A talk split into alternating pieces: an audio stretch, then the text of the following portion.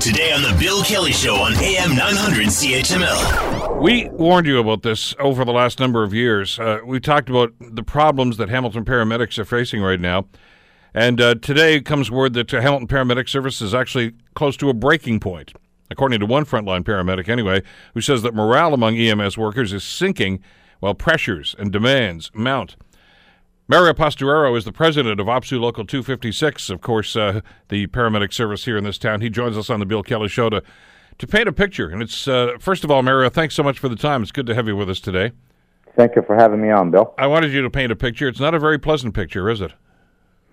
Well, there's a story behind the story, and I, I guess uh, it's uh, it's obvious that medics are frustrated. Um, medics are now anonymously calling the news media to report the level of frustration, and it's hit a, a point of physical and mental fatigue, and uh, it's a significant level of disappointment amongst paramedics, and it's resulting in uh, poor morale, uh, disappointment, and uh, and frustration, which is leading to an increase in absenteeism which onto itself is probably a partial coping mechanism given some of their services challenges, Bill.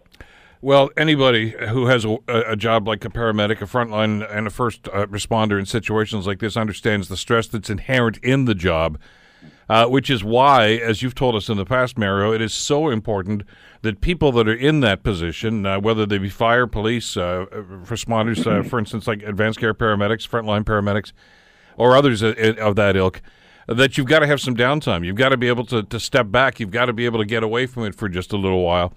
Uh, and and I know that's something you have a, a discussion about during contract times, but uh, whatever is awarded at a contract is meaningless if you don't get the time off, and that's apparently what I'm told is what's happening now.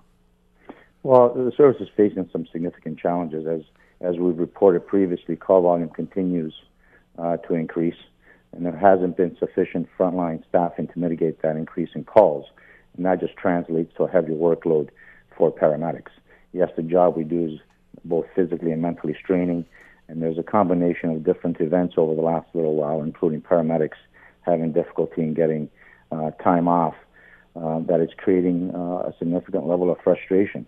And it is impacting the clinical care that paramedics deliver uh, in the absence of getting the time off that they're um, entitled to get off. So there's some significant problems. We're going to try to work them through with the management, but you can't deny the fact, and we can't deny the fact that there's a crisis.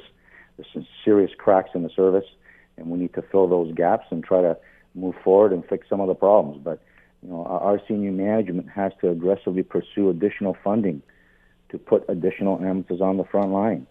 It's indisputable that the call volume continues to increase, and there's not a commensurate increase in frontline staffing. It's not sustainable. Well, isn't that the line here that we really have to start uh, talking about here, Mario? I mean, you know, you've you've stretched yourselves as pretty much as far as you can right now with existing staff and existing resources, uh, and and on a perfect day where there's only a certain number of calls.